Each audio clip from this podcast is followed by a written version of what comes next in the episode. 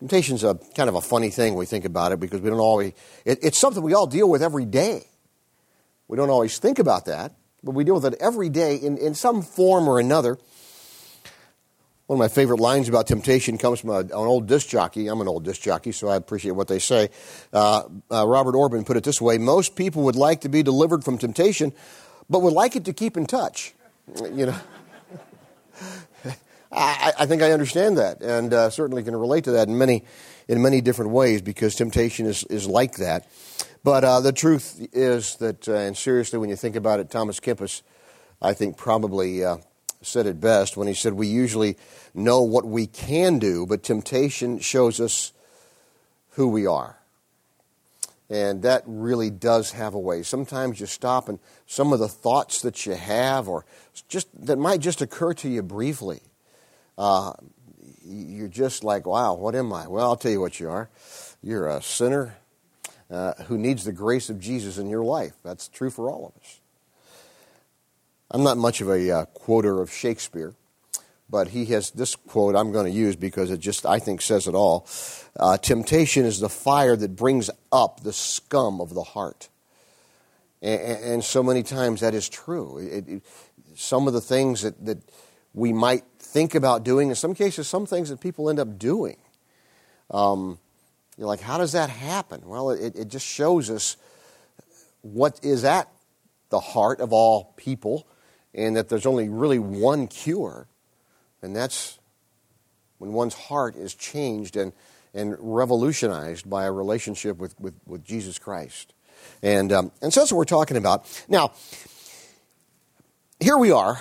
Um, I'm going to take you to that, that, that Garden of Gethsemane, but you need to know what happened first. We have, we have what we call a Passover dinner. It's called, we call it traditionally, we call it the Last Supper.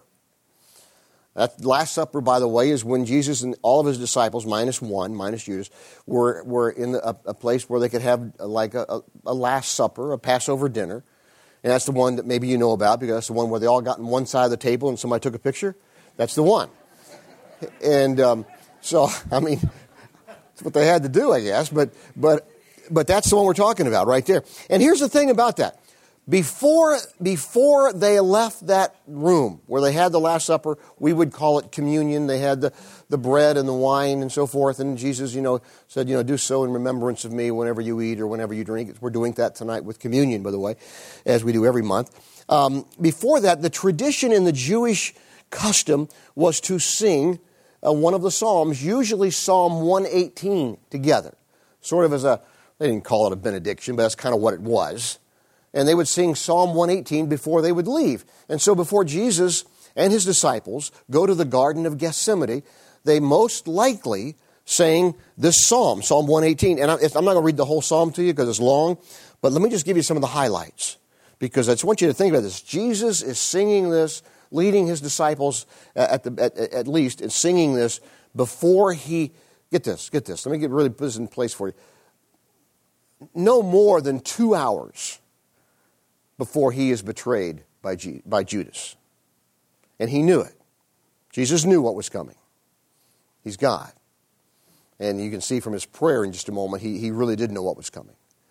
So, two hours before Judas betrays him, he's singing this song, knowing very well what's ahead of him with his disciples. Just look at some of these highlights. This Psalm 118. Give thanks to the Lord, for he is good. His faithful love endures forever.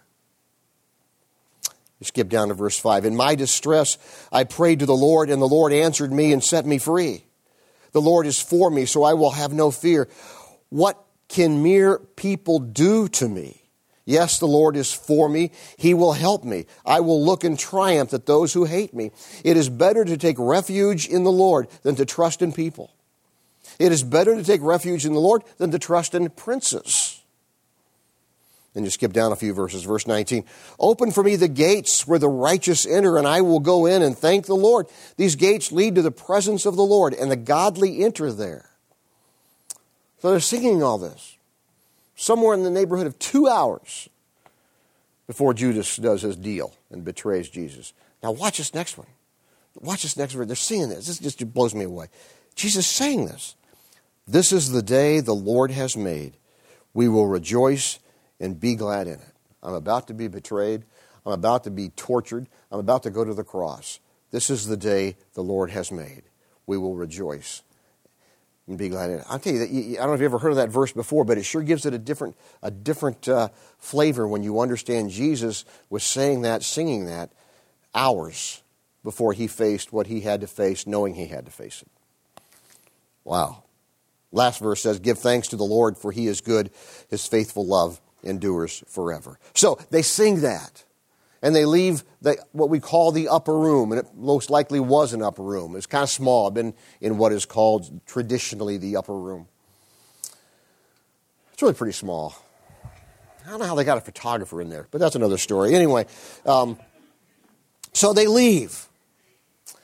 And they go right across, if you know the area, across the valley of Kidron, they go into uh, this, this, this, this, this olive garden, Gethsemane. Now, what's interesting today, if you go there, and, and uh, this is the part that you, I, frankly, I could do without. Um, you know, we Christians, we have a way of just screwing up everything. And, and, and it's, it's kind of like you get there and you really can't see a garden. It's all big old ugly looking church. And um, they covered up everything, you know, so you can supposedly, you know, got glass over certain things. And so it was really a disappointing experience for me when I was there because I'm like, I kind of wanted to, you know, I kind of wanted to feel the presence of Jesus or something and uh, it's really kind of hard to do, and all this commercialism, all this other stuff going on. So I sat in the back and just talked to the, it's a Greek Orthodox church. I sat back and talked to the Greek Orthodox priest. I said, So, how did you guys get this site? How did you guys acquire this site? And he says, Well, you know, it's kind of a, we just were managed, and he gave me the dates. I don't remember what they were, and so and forth and so forth. And, and I said, Well, that's interesting. He says, he says to me, You know, we really have a, uh, a sort of a, uh, a thing that go we go with the Catholics and we who, and as to who has the most really good religious sites, us Greek Orthodox or the Catholics. Well, what are you going to ask? I mean, what's the obvious question? Who's winning? You know, I mean, so I said, "Who's winning?" And he said, "Oh, we are." You know, and I'm like, "What would they say?" Anyway, he, anyway, it was kind of funny. But but the, the truth is, you go outside of uh, Jerusalem, 20, 30 miles and, and you get in a, and they still have plenty of olive gardens, and it really gets the, a sense of what Jesus was going through. Uh, it was quiet. It's quiet. It's just very, very, you know, very serene. Um, just uh, you can see why Jesus loved it. John, Matthew, Mark, and John, all all the gospel writers talk about how the, this particular garden, Olive Garden, um, was a place that Jesus and his disciples would hang out quite often, and Jesus would go to to pray quite often. Um, Gethsemane, the word itself means like a, a wine, excuse me, an oil press, an oil press, like olive oil. And of course, that was then and now uh, very big, uh, very big deal in that part of the world. Uh, some great, uh, great olive oil. So I, I, don't know. I guess Jesus and his disciples would hang around with olive oil and you know eat pita bread or something. But um, pretty much a, a, real, real important part of the culture. So Gethsemane means this, this, this oil press. That's where they're going, okay? Been there many times. Now we pick up the text. Matthew, Mark, Matthew, Mark, and Luke all talk about this incident. John a little bit. And, and, here's the thing about that. You need to understand this if you don't understand this. Because people say, I don't understand why certain things are in John, but they're not in Mark, and certain things are in, in Matthew. He, it's no different than if, if you and I were to, to witness something and we all were to come back and, and, and, and, and record our, our view of that. For instance, I always like to pick on Clay. He's not in here now, but I always pick on Clay. He and I were to witness something. We would come back, and I would say, Boy, it was great, and it was this, and I do all the big. And he would give you every minor detail to the point where if you're a detail person, you're going, Wow, that's great. But if you're a guy like me, you're like, Okay, okay, okay, okay, okay, okay. You know? But you see, neither one is right, and neither one is wrong. That's the way the gospel writers were. One guy would write from a one perspective, Luke would come along as a doctor, write from a different perspective. Mark, he's kind of, you know, he kind of write, he's, he write from a, a different perspective. They didn't contradict one another, but they would have different perspectives. So I chose Mark for some different reasons. I'm going to quote Luke in here too. But that's why we, sometimes if you didn't know that, you need to know that. That's just, it's an important issue as you read the biographers, we call them, the, the, the Gospels. I'm picking, I'm picking Mark's writing of this because it, for me, I really like the way he did it. Um, so in Mark chapter 14, I like the way the other ones did it too. There's some points here that I wanted to bring out. Mark chapter 14, we're going to pick it up in verse 13. You know, they leave the upper room, They've had this song, Psalm 118, and then they, in verse 32, they went to the olive, olive grove called Gethsemane. Jesus said, Sit here while he's with all of his disciples except Judas. Sit here while I go and pray. He took Peter, James, and John with him, and he became, watch this, watch this, please don't miss this, deeply troubled and distressed. He told them, My soul is crushed with grief to the point of death. Stay here and keep watch with me. Don't miss this, people. Here Jesus is, three best friends. And it's no different than you saying, hey, guys, I'm hurt. Uh, my, I'm, I, I, I'm, I'm just, I'm, I'm crushed. I need you to stay here and pray for me. I'm going to go a little further in where I can be my, by myself and just cry out to God. But you guys stay here and pray. Just stay here for me, please. Same thing. I've done that. Maybe you've done that. I don't know. If you haven't, you ought to. Verse 35, he went on a little further, fell to the ground. He prayed that if it were possible, the awful hour awaiting him might pass him by. Abba, Father, he cried out. Everything is possible. I'll come back to that. Everything is possible for you. Please take this cup of suffering away from me. Yet, yet, yet, I want your will to be done, not mine. Now, watch what happens. Then he returned and found his disciples asleep. And he says to Peter, Simon, are you asleep?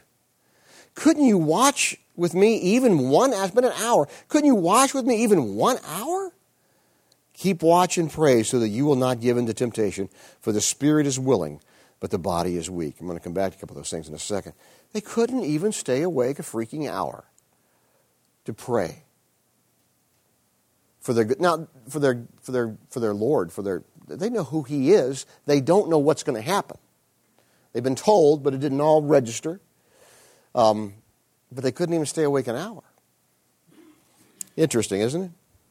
And that just shows you why he was Jesus. I mean, you know, th- that's where you would be just like, oh, I mean, how would you have responded to that if you're like that?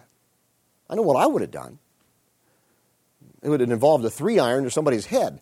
But I mean, it, it, but this is God. It's, he's like, you know, he, he, I'm sure he was, Jesus, he was disappointed, but he's like, guys, come on. I need you to pray with me. Didn't get angry, didn't get mad, didn't sin. By the way, back up there in verse 36, he says, Abba, Father. We need to address that. Somebody, I never thought of this. Somebody after the early service said, ah, I saw that Abba in there. I'm thinking, what's an 80s group doing in there? Um, oh, man, I missed that one. Uh, Abba was a, was a, it's used two other times in the Bible. It's, it's a term of endearment. If you have, if you had a really good relationship with your father, and you have maybe a, a, pet name or a name, you know, when you're really, you know, really, Daddy, I need, you know, I need your help. I need, you know, I need this, or you know, that's kind of what it's like. And it's it's Jesus saying, "Oh, Father, Daddy, Papa, whatever that term of endearment is, I really need your help." That's, that's why he says, Abba, Father, you know. But then he says, please take this cup of suffering away. And what he's basically saying here is, if there's any other way, God, if there's any other way that sinners like Rich Teeters and all his ilk who are going to come along and be the biggest sinners on the face of the earth, if there's any other way to save those people besides me going to the cross, me being tortured within hours, and then going to the cross within hours and dying. And then the good part is going to be resurrected. If there's any other way, God, is there? But I, am in. But like, it's like, but but your will, not mine. So listen, yes, he's 100% God, but he's still 100% man. And, and we have to understand that because that's the human side of him saying, I don't, I don't, I know what's coming. It's just, at this point in time, it's less than an hour away. God, please, can, can, you, can you do something here? Lord, Father. And then he says, Lord, not my will, but yours. Because he knows that he's going to carry the sins of all the world, not just mine, mine's enough, believe me, but yours, everybody's, the whole world. He's going to carry all the sins of the world with him on that cross. And, and, and, and he had to for my forgiveness, my redemption, and for yours. And that's why we that's how we trust Christ and believing what he did for us. So that's the prayer there, and it's just really, uh, it's just really heartfelt. By the way, um, well, verse 37, then he returned, found the disciples asleep, and he says, Simon, you know, Simon, you asleep? Couldn't you watch for even one hour? Keep watch and pray so that you will not give in to temptation, for the spirit is willing, but the body is weak. One of the things when it says when it says before that, you know, uh, you know, let this cup pass.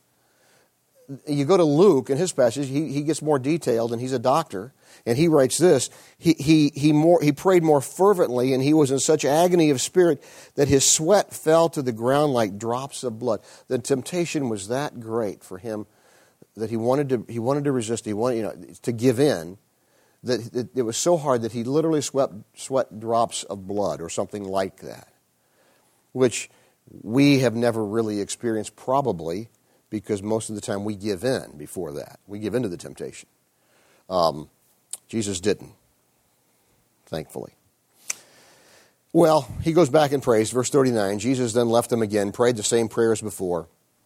When he returned to them again, Look at this. He found them sleeping, for they couldn't keep their eyes open, and they didn't know what to say. No, they didn't know what to say because they felt like idiots. They're like, oh, gee, Lord, I'm sorry.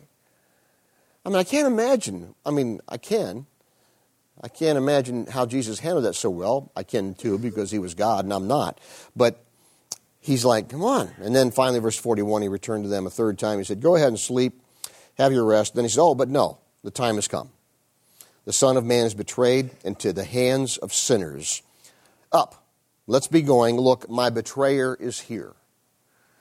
And in the next verse, Judas is there.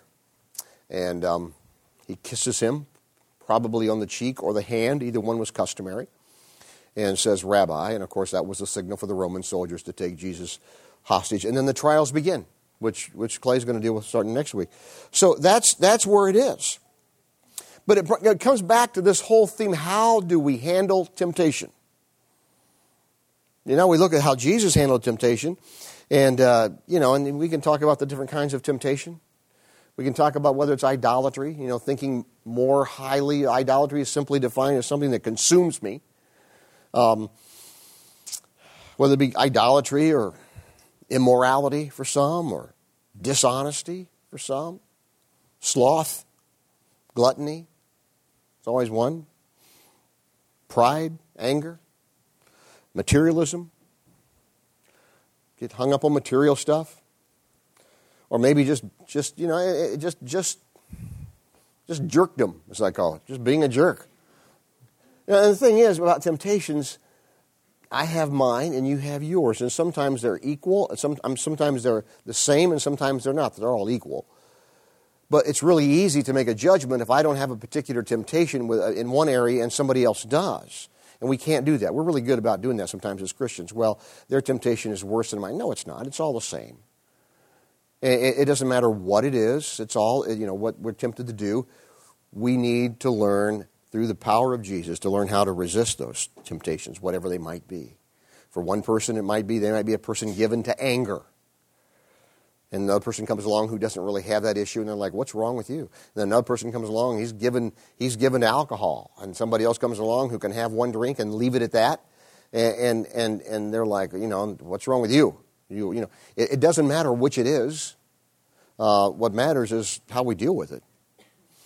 So, how do we deal with that whole thing of temptation? How did Jesus deal with it? I'm going to tell you, I'm going to be real simple with this. Um, simple answer not simple to do, simple answer. One point how do we deal with temptation? Passionate, heart driven, unabashedly honest prayer. That's it. That's everything. Not always easy. Jesus' prayer was so honest, he was even saying, God, is there any other way? He knew there wasn't. But he was just honest. And I'll tell you, God, God just, I think, rejoices when we, one of His children, come to Him and say, "Oh God, I don't, I don't like this. I'm kind of angry right now at the, this person. I'm even maybe a little upset with you, God." You know, He wants us to be honest, and we need to deal with that and not stay there. We need to be honest. And that's how we handle temptation is just, look what Jesus' own words, keep watch and pray so that you will not give in to temptation.